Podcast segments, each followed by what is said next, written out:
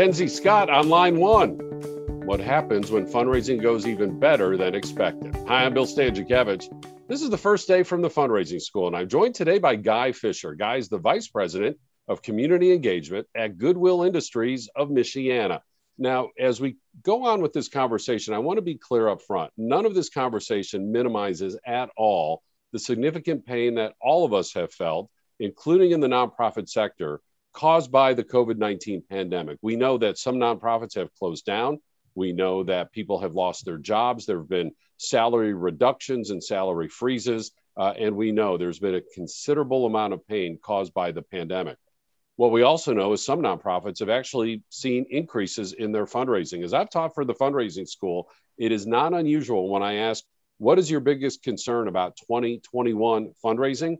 for people to say, matching last year, because last year was so extraordinary. We, we busted through our goals. Our fundraising special event raised more money than ever before. And so that's the conversation we want to explore in the context of knowing that there are still challenges. And Guy Fisher and Goodwill Industries of Michiana have a wonderful story to tell. It's known nationally that Mackenzie Scott made several surprise gifts, and one of them, Guy, came to your organization in the form of an email. How did you respond when you rece- received that first email that there was this donor wanting to make a seven figure gift, an eight figure gift to your yeah. organization? Well, um, honestly, Bill, not really well. Uh, we, we struggled on two emails that uh, our executive received. Uh, Debbie Coble is our, uh, our chief operations officer, CEO for Goodwill Industries. Um, she, she deleted both emails, thinking it was some level of a Nigerian prince phishing scheme that we were going to be sucked into. Third email came through from someone different, and she thought she should pay attention to it, and so she passed it on to me to to do some work. So two emails arrive. Somebody wants to make a major gift, multi-million dollar gift. We delete those. The third email comes. You do some investigation. What did your investigation reveal? Well, so I found out first of all the sender of the third email was legitimate. The agency was legitimate, and so I made a phone call and uh, had a great conversation but uh, they were not allowed to speak to me. They needed to be speaking directly to um, to the CEO, and so I passed the email back to Debbie and said, "I think you should you should call this one, boss." And we didn't hear anything more for probably two three months uh, until December.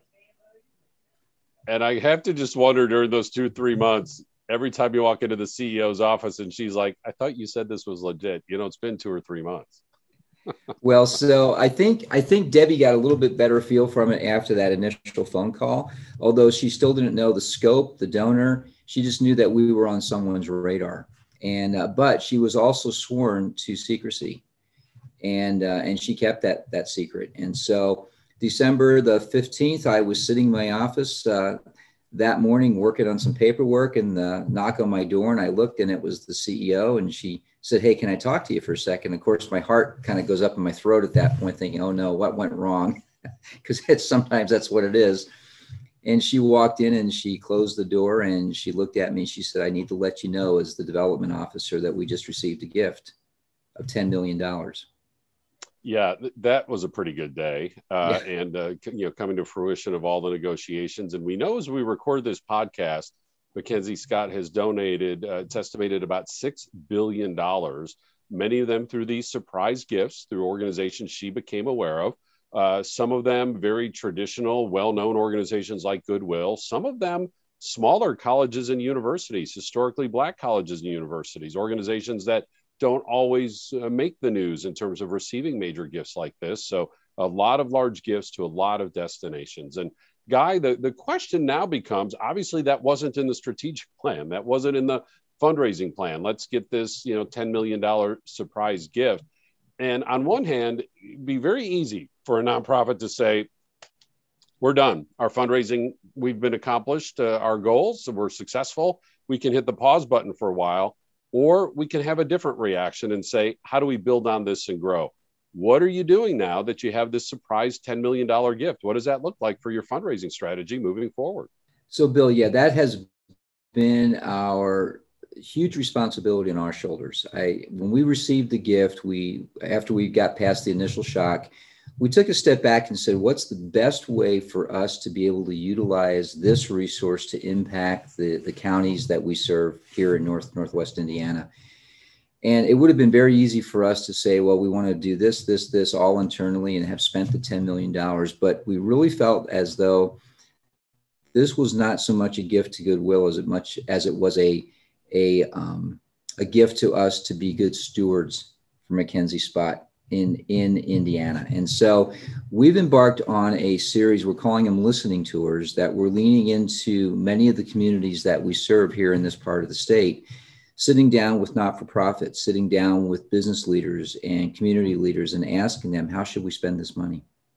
And so, Guy, instead of hitting the pause button, it sounds like you're using this gift to see what you can do to expand your vision. And at the fundraising school, we teach that your number one tool is your fundraising case for support. You know, the case that you're making to individual donors, foundations, and corporations on why you are unique, why are you distinct, what impact are you having, how this donor's gift can make a difference. The fundraising case for support is based on the strategy. Uh, it sounds like what you're trying to do is say, how should we, can we expand our strategy to then drive additional fundraising instead of just pausing and exhaling because of this major gift? Correct. So education and job training really are the two major pillars for us, ultimately leading to someone getting a job. So we want to make sure, first of all, we don't get mission drift with these dollars. It would be real easy to venture into other spaces that really aren't our wheelhouse. But if there's organizations in communities that are trying to get some work done in the same space that we are, why not work together? And why not be able to bring our resources together to be able to really have a greater impact. And then the third area is the business community as well. Goodwill is all about jobs and creating job opportunities for folks, getting the hard skills and the soft skills developed. Businesses are crying out for that right now. So we're hoping that by listening through these tours, by hearing the messaging that's out there, frankly, by hearing what somebody's hot button is, the ability then to circle back with them and talk about our dreams and their dreams and how we can dream together is what we're hoping to get done. Bill, you talked about fundraising goals. So I have been joked with, I think it's a joke about what are you going to do to beat last year? Honestly, you know, it's one of those pennies from heaven thing. And I, I, told my team repeatedly that, you know, you'd love to say that we solicited this gift from Mackenzie Scott. But I think the reminder has been to us that all the work that we do we do not know where that that conversation began. We do not know who Mackenzie Scott's team spoke with in our communities, but clearly, as the question was asked, who who could be worthwhile or worthy of this gift, our name popped up, and so pretty humbling to be in that space. It's an extraordinary story that does help reveal a consistent point that we always make. Running a quality program and creating awareness around a quality program that is fundraising. Uh, and obviously, this particular donor, she became aware of Goodwill overall, and then your particular region, uh, Goodwill Industries of Michiana, covering northern Indiana, a little bit of southern Michigan, a little bit of northeastern Illinois. So it was running quality programming and having a strong reputation was the first step towards this gift. And there's a lesson in that for all of us, uh, even if we're not going to receive that surprise eight figure gift uh, at the end of the calendar year. Uh, Guy, you were talking about the listening tours and staying consistent to the mission. Who are you listening to? Who are uh, what are some of the categories of people who are these external stakeholders that you're reaching out to? So we have met um, to date with uh, community leaders in the not-for-profit sectors to be able to listen to again what their programming is looking like, some of their areas and ideas that they would like to expand into. Uh, we have begun the process of meeting with community leaders, so some government officials and such, to talk about what are initiatives within those locales that, that we could lean into. And then we're now leaning into the business conversations, the, business owners, those who are the, the bread and butter of the work that we do. Their businesses benefit from the product, our people that we're getting ready to go work for them. And it has been really interesting. A lot of consistency is a theme of, of what we're hearing across that board. Um, but again, it's unique and shaped by the the various communities that we're serving. So you know, Warsaw, Indiana, does not look like Ham, Hammond, Indiana, uh, but yet we are serving in both of those communities with our goodwill work. So again, trying to match all those things together and then come up with some ideas that are going to be consistent across that region is really the trick. So many positives to this story: a significant eight-figure gift, a, a wonderful surprise uh, and then not hitting the pause button, but instead saying, how can we use this to expand our strategy and think even bigger? How do we look for even more partnerships and leverage this collectively for even greater impact consistent with our mission? Guy, the flip side of that is, and, and I'm wondering uh, if you've seen any challenges in terms of donors saying, you know what, do you really need my gift now that you just received $10 million from Mackenzie Scott? Do you really need my foundation grant now? Are you hearing that? Uh, and if so, or if you will hear that eventually, how are you responding? I think it, it makes Bill us, us more responsible in our asking. We have to be much more intentional about who we're going to and the kinds of asks that we're, we're making. The, these dollars that flowed in from Mackenzie Scott were unrestricted. We could spend them on anything that we wanted to with our model, we were able to take care of our expenses. The stores pay for keeping the lights on and putting gas in the trucks and all of that work. So this is about not just an organizationally transformational gift, but a community transformational gift. And that's what we're shaping these conversations about. Goodwill can now bring this to the table to another foundation's dollars or to a corporate dollars and really now make it exponentially more impactful and that's been the the trick in the conversation. And we're still in the infancy with it. This just happened a couple months ago. And frankly we're not in any big rush um, to just spend it. We want to make great decisions and listen to folks before we make those decisions. And of course that larger enhanced strategy is also a great message for all other potential donors and donors including those who might say do you really still need my gift as a matter of fact, we do because we're approaching an even bigger strategy now. We also know that while some people might think that gift crowds out other donations, a gift from somebody prominent can also be a sign of legitimacy and lead to more donations from other people and higher donations if we use that properly. So, Guy, as we conclude, again, there, there may have been a, a nonprofit in 2020 you know they exceeded their goal by 5 or 10% or by 20% that you know because of covid they actually received more dollars what advice would you have for those nonprofits? So different magnitude, different scale, not $10 million, but still exceeded their fundraising goals nonetheless. And now they're thinking, what do I do as I move forward in 2021 and beyond? What advice do you have for your fundraising colleagues?